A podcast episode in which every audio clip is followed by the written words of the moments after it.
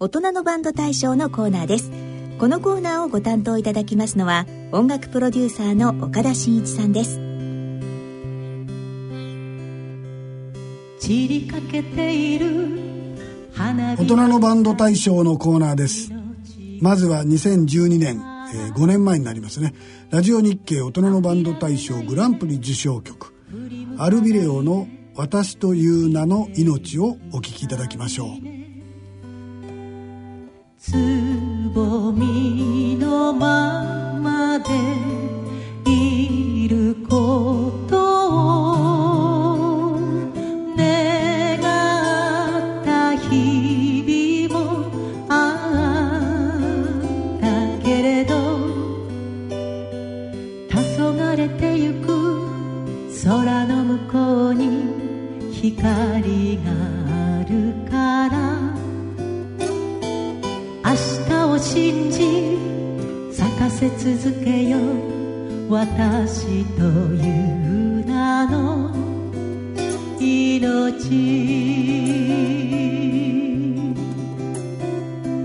散りゆく花の強さのように。スタジオにはラジオ日経大人のバンド大賞2012年グランプリを受賞されたアルビレオの岩佐玲子さんにお越しいただきました、無沙汰をしております。ご無沙汰しております。こんにちは。5年ぶりなんですね。そうですね、ね、はい。あっという間の5年間でした。ね。はい。月日の経つのは早いもんで僕なんかもう定年してしまいました。あそうですか、はい、もう今はフリーです。えー、はい。まあ、お会いできて嬉しいです。ありがとうございます。めた迷いの日もただひたすらに大人のバンド大賞を受賞されて、はいえー、どうでした？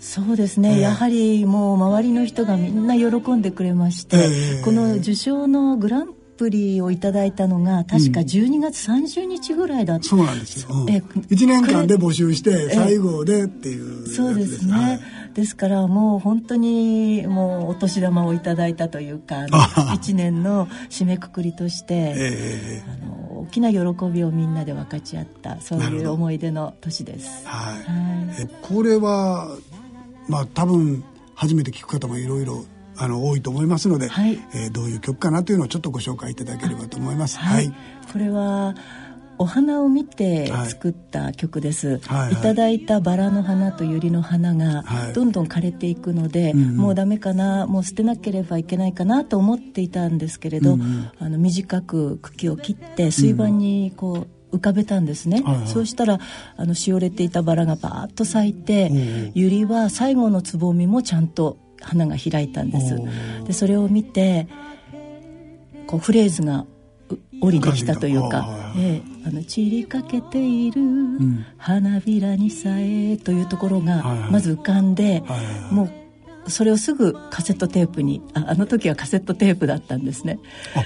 結構前なんですねじゃあこれ作ったのはね、ね。はい、はい、カセットテープにすぐ吹き込んで、はい、あの作ったのがこの曲です。花からのメッセージで励まされました、えー、かけがえのない一つの花を咲かせてゆくため生きる。私という名の命。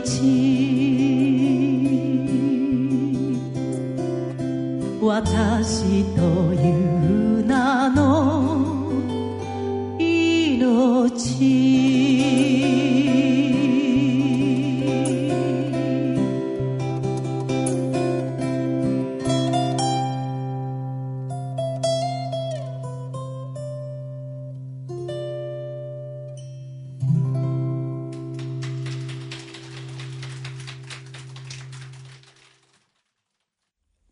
い間ね音楽活動はされてるとは思うんですけれども、はい。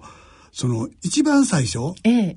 まあ、音楽活動っていうかバンドやったりとかしてらっしゃったんですか？はい、はい。あの18で東京に出てきまして、はい。ええ。その時入った大学のフォークソングえー、フォーク同好会。フォーク同好会。フォーク同好会で、まず先輩から、はい、ギター伴奏してあげるから、ちょっと太田裕美歌ってとか、オフコース歌ってとか言われまして、それで自分でもギターを弾いてみて、作ったのが、18の時ですね。まあ、じゃあもうその頃から曲を作ったりとか、はい、太田裕美さんといえば無面のハンカチーフとか、あの、あの頃、あの頃ですね。そうですね。あの、袋小路という曲を、あの歌ってと言われまして、あの、とてもロマンチックな曲なんですけれど、あの全く知らない曲をいろいろこれ歌ってあれ歌ってと言われて、あの歌っているうちにあ自分でもじゃあ曲作ってみようかなというふうに思ったのが1819ぐらいですね。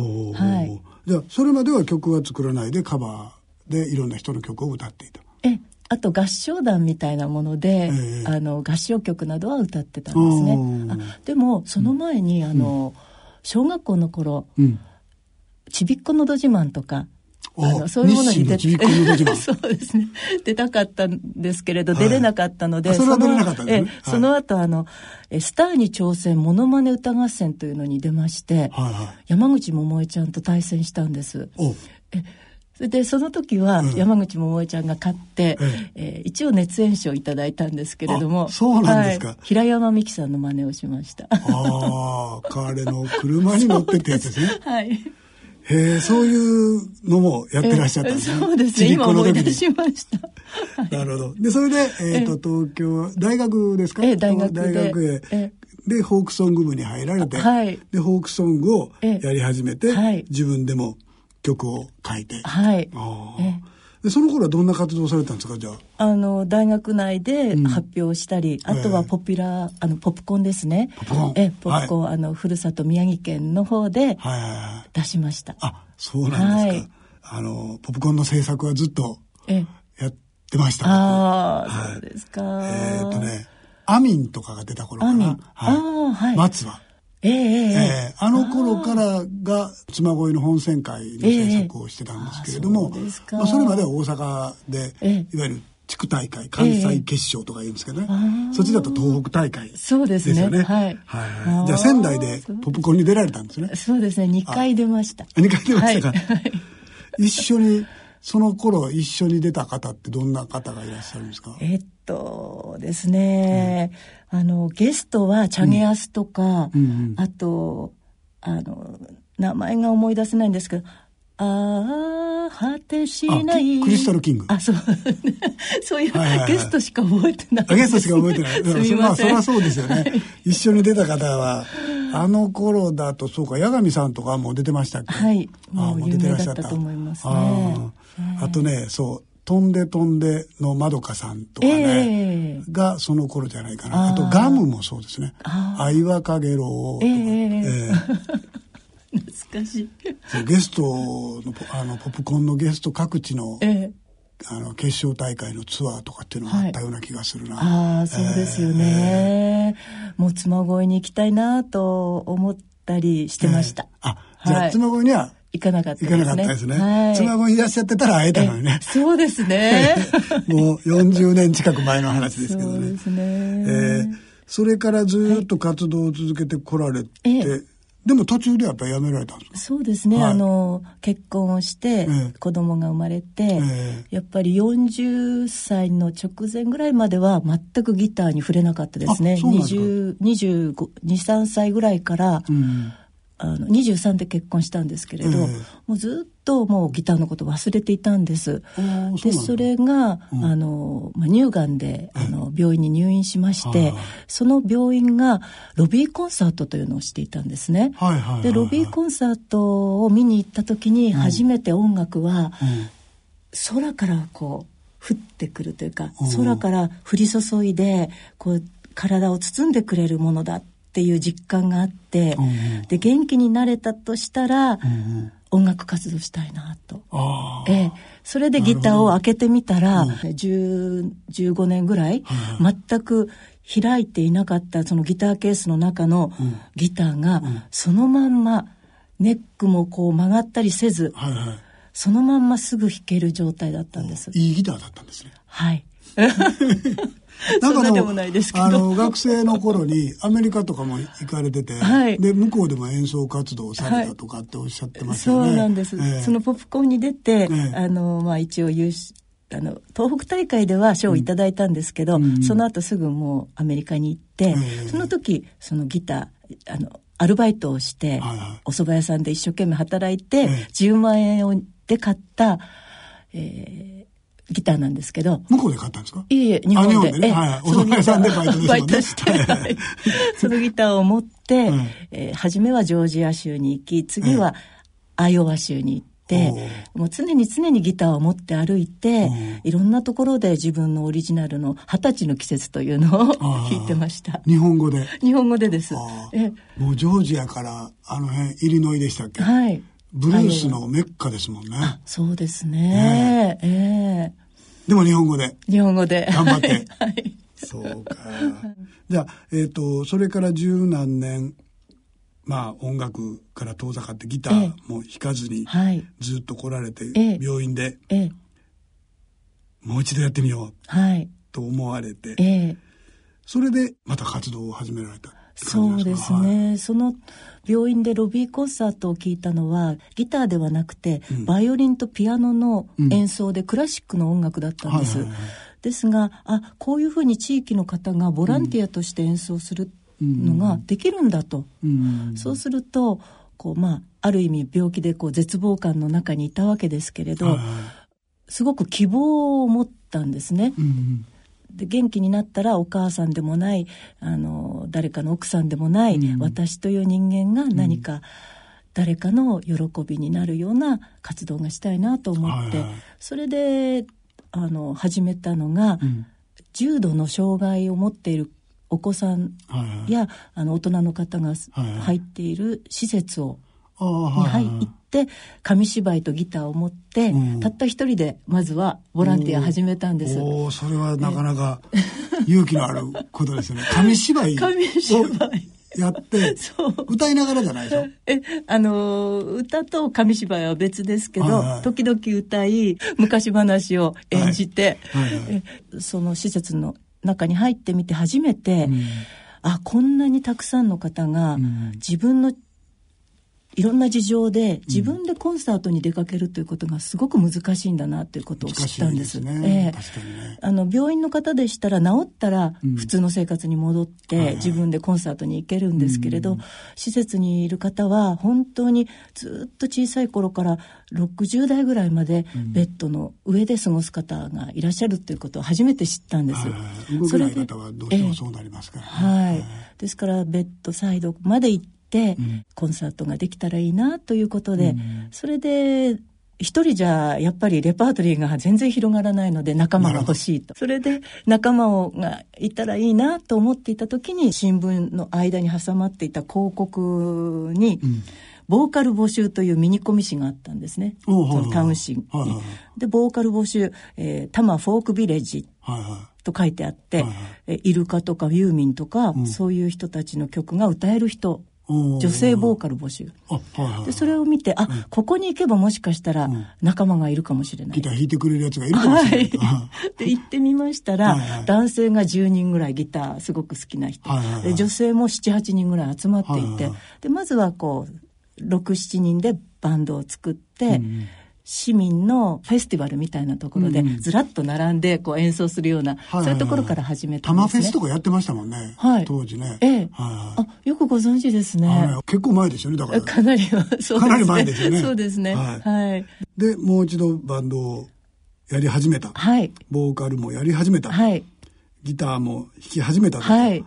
いうことで、それで、まだまだ大人のバンド大賞に行き着きませんよね。そうです。まあ大体2005年に、うん、まあそのベッドサイドで演奏するというのが最初のこう願いだったんですね、はいはいはい、あのたくさんの仲間と一緒にバンドで賑やかにするのもいいんですけれど、うん、やっぱり初めの自分が音楽をやりたいと心を動かされたのは、うん、病院や施設の方の近くまで行ってってその方の好きな曲を演奏したい。生の音楽を届けたい、なので、えー、そのサークルの中で、うん、ギターの上手だった、うん、あの鶴岡さんに、うん、できるだけ小さいユニットで活動したい、それで始めたのが2005年。ああまあ、しばらく弾かなくって、ええ、また今からやり始めたっていう方が友達にも結構いるんですよ。あそうですか。若い頃バンドやってて、え、またその5060になってバンドやり始めたりとか、みんな結構練習してね、上手になりますよ。ね、そうですよね。その飛躍的にはならないですけどね 若い頃じゃないから。です、ね、でもやっぱりあの味の方に行って、ね、あのいい感じになってきますからね。ね。ぜひあの一番最小限は一人ですからね。はい、やっぱり、一番動きやすいのは、一人だともっと動きやすくなる。えー、確かに、お金がない時も一人やったらまあええかって言ってますからね いろんなとこに。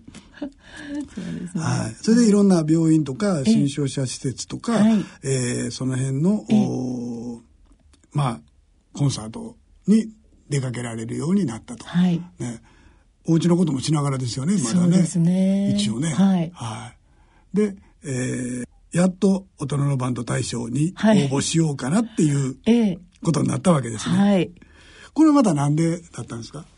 これはですね、うん、あのあの当時結構、うん、バンドコンテストって割と多かったんですね。2005年前後ぐらい。多かったです、えあの頃ね、え本当 NHK もやってたし、はい、各局でいろんなことをやりだしててそうですね。えー、僕らもその日経新聞で大人のバンド大賞っていうのをやったりね、はい、いろんなとこで確かにバンドが多かったですね、はい、あの多分ポップコーン世代とか、あと、えー、バンドバンドの番組あったでしょ？若い頃に、ええ、ああいうのに出てた人たちが、はい、いい感じの年になって、え、もう一度やろうかなっていう時代だったんですよね。そうですね。で、その人たちがやっぱり今でも続けてますからね。ああ、そうですよね。えー、で、バンド、バンドっていうか、その、いろんなコンテストがあるので、もう一度出てみようかなそうですね、はい、あの2005年にそのアルビレを始めた時に、うん、やはり毎年何かこう励みになるようなこうステップアップできるように必ず一つは賞をもらおうと思って、毎年応募していたんですいろいろなものに。はいはい、で一応2005年から56789いろんなもん取ってますもんね。えー、10までは、はい、あの何何かの賞は一つ1年に1個は。はい、もらってました。2008年に駒場エビナース思い出バンドコンテスト。そうです。それはあの、湯川玲子さんが審査員で、ねそれで、ほとんど全部がロックバンドなんですね。はいはいはい、で私たち本当に全く場違いのような異色のユニットが出てきて、はいはいはい、湯川玲子さんが、じゃああなたたちには特別賞をあげましょうって言ってくださって。そうですよね。あの、えやっぱりバンドブームの人たちが、ええー、年になってきたので、えバンド多かったですもん。湯川、さんとね、世田谷バンドバトルやったから、ええ、審査員一緒にやったことあるんですよ。そうですか。はい、あの、え、その時もやっぱりバンド、ロックバンド、ブルースバンドみたいなのが多かったですね。そうですね。えー、だからアルビリオのようなユニットっていうのはやっぱりなかなか少なかったです。そうですね。で、女性もあまりいませんし、そうですね。やっぱ少ないですね。はい。ですから一体誰なの？この人たち呼んできた人は？っていうような感じで。探して自分で行ったんでしょ？そうです、ね、あのもうネットで探してどんどん応募して、はいはいえー、それで2011年に、あの震災があって、うん、やはり何か自分のふるさとの友達や、はい、仙台ですね、えー、はい、何かできないかと思った時に、うん、まあ、それが役に立つのか立たないのかわからないんですけれど、うん、あの歌を歌わせていただきたいなと思って、えー、でそういうことも考えながらやはりあのコンテストに出して、うん、と思っていた時にちょうどたまたま見つけたんですね日経大人の。はいはいはいはい。でちょうどその音源が、はい、石巻で初めて演奏させていただいた時の、はい、石巻の仮設住宅の、ね、集会所の皆さんを前にして演奏して、うん、そして演奏が終わった後あの石巻の方が、うん、あんたたちカバー曲よりも、オリジナルで頑張れ。あ言ってくださった？言ってくださったんです。でその曲を聴いてみたら、うん、あこれはこのコンテストに出そうと思えるような、ああそうなんあの音源だったので、はいはいはい。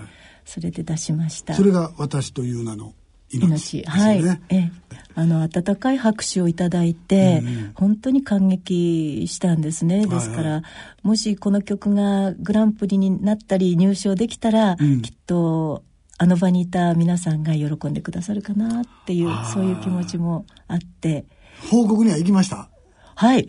もうそれから今まであもうすぐ9月にまた伺うんですけれども、はいはい。毎年、うん。あのグランプリをいただいたこの曲です。皆さんのおかげでいただいたこの曲ですということであちゃんとご報告して。はい。毎回歌わせて。石巻の仮設大橋団地集会所。そうです。ね、はい。で、もう6回はい。やられてるんですよね。えこ、ね。今年で6回目あ、これ6回目、はい。次の9月2日にやられるということで、えーそれが6回目で、でももう閉まっちゃうんですよね。はい。仮設住宅。皆さんがやはり新しい生活を始められてれるうん復興住宅というものが建ってそこに移っていかれると、まああの今120世帯ぐらい、あのお住まいだそうなんですけれど、ええ。あの自治会長さんが、もう80歳を超えるあの男性の方で、はい。えー自治会はもうすでにあの亡くなったんですけれども、やはり毎日のように、あのその仮設住宅の中を歩いて、いろいろな催しのあのお知らせをしたりとか、えいろんな方のあの生活をあの相談相手になったりとかそういう活動をずっと続けてらっしゃるというふうに伺いました。ははい。あのーバンド大賞とってえ、なんか変化はありました？このバンド大賞をいただいて、ええ。本当に自信につながったというあかあそうですか。ええあの聞いてくださる方々のこう拍手がうんうん。あのいつもこの音源にも入っていますけれども心に残っているというかあいつもあの時のあの場の皆さんの笑顔、うんうん。それをこのショーと合わせてうん。演奏するたびに思い出しながら、はい、まあ人前で演奏してね、その拍手をもらうとね、はい、なかなか忘れられない快感になるのでね。そうですね、ありがたいですね。ねえ。ええ。今後はじゃあ、どんな活動をされていくんですか？あのー実はこの間、はい。宮城県立がんセンターでコンサートしてきまして、ええ。こういうあの初めてあ活動して初めて感謝状をいただいたんです。でこの感謝状をくださった、あの副院長先生、はい。藤谷先生が、はい。あのロビーに集まられた患者さんやご家族の皆さんに向かって、ええあのお話しされたんですけれど、はい。その時おっしゃった言葉が、はい。あそうだこのためにうんこれまで活動してきたんだという原点を思い出させるようなああ。お言葉いただいたんですね。一。番最初はお客さんで聞いてえて感動してっていうのがスタートでしたもんね。そうです。あーの、自分自身が患者で、る病院のロビーでコンサートを聞いて、地域のボランティアの方が生の音楽を演奏してくださって、あ音楽って、本当に天からこう降り注いできて、体全体を癒してくれるんだと思った時に、あ、元気になったら、こういう活動をしたい。それが原点だったんですね。そうでね。ええ。で、その、この感謝状を授与してくださった藤谷先生がおっしゃった言葉というのは、はい。あの、がんにかかられた皆さん、それからご家族の皆さんは、いつもいつもその病気のことを考えてしまうと思います。えでも、ひとときでもその病気を忘れて、楽しい思いとか、音楽でいろんなことを思い出される。それが、実は体にとってはとてもいいことだと言われています。あですから、こういうコンサートを、ぜひ楽しんでください。ーうん。でそういうコンサートを開いてくださったアルビレオさん、ありがとうございました。ということで、あの今回一応一区切りということで5回続いたんですけれども、あのあの毎年七夕の時期に伺っていたコンサートは終了ということなので、それでこういう感謝状をはいいただいたんです。でもまた続けていくんですよね。これから行きたいですね。ねえはい。あの、あちこちで、まあ、東北、ね、せ仙台がご出身なので、そちら方面が多いみたいですけども、はい。あの、まあ、東京都内でもね、いろんな施設もありますし、はい。あの、各地で、ベッドサイドコンサート、はい。ね、まあ、はい。ベッドサイドでも歌えるし、ベッドそのまま移動してきて、こうね、あの、来てくれってお客さんになってくれるっていうのもありますからね、えー、そうですね。あの病院でやる場合はね、はい、はい、しかも2人やから別にマイクがないといけないとか、PA がないといけないとかっていうことでもないですもんね。そうですね。ねどこでも本当に気軽に行けて、気軽に歌って、はい、で、お客さんに喜んでいただけるっていうようなコンサートね、これから先もどんどん、はい、あの、活動して、はい、あちこち歌いに行ってください。はい。はい、えー、最後にもう一曲、なんか、聴かせていただければなと思うんですけども、はい。はい、あの、見守っていてねという曲です。はいはい。これは、あの、まあ、空を見上げて、はい、えー、自分をとても愛してくれた人が天国から見守ってくれている、はい、そういう風景を描いた曲なんですけれども今ちょうど流れてきましたね。この曲ですね、えー、見守っていてね、はい、はい、やっぱりこう誰かが見守ってくれている、誰かが自分を愛してくれている、で必ず誰にでもそういう人はおそらく一人はいらっしゃると思うんですね。もう会えないけれどいつもいつも何かそばにいるような、守ってくれてるような、そういう方を思い出すと、やっぱり一歩前に足を踏み出そうとか、あこれでいいんだって思えたりするんじゃないかなと思うのでそういうことをあの描いた「見守っていてね」という曲。これを大切にまた歌っていきたいなと思っています。はい大丈夫。いつも遠くから見守ってくれる。あなたの眼差し感じているから。花がほらさいてじゃあ本当に今日はどうもありがとうございました。こちらこそ、ありがとうございました。またよろしくお願いいたします、失礼いたします。さて番組では2017年大人のバンド大賞のエントリー楽曲を募集しております。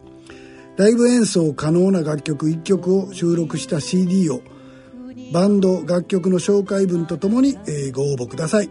宛先は郵便番号105-8565ラジオ日経大人のバンド大賞のコーナー係までお送りください、えー、第1回の締め切りは7月末と言っていたんですが8月末に変更しました。まだ、えー、だいぶ時間があります。ぜひご応募ください。よろしくお願いします。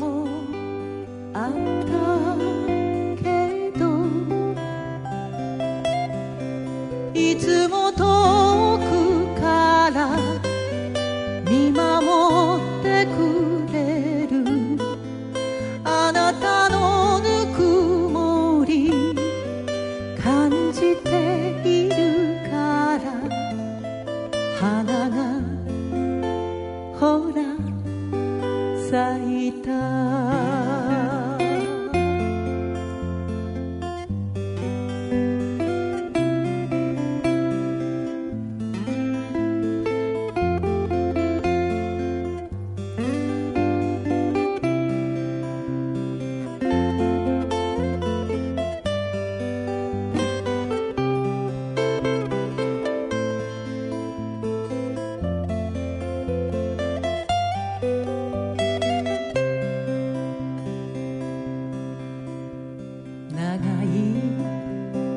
長いこの道。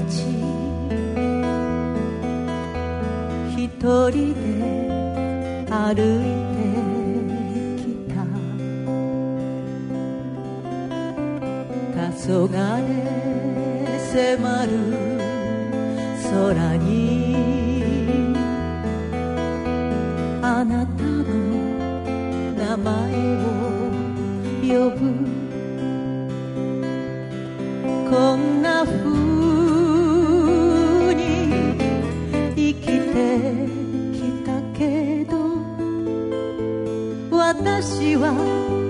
大丈夫。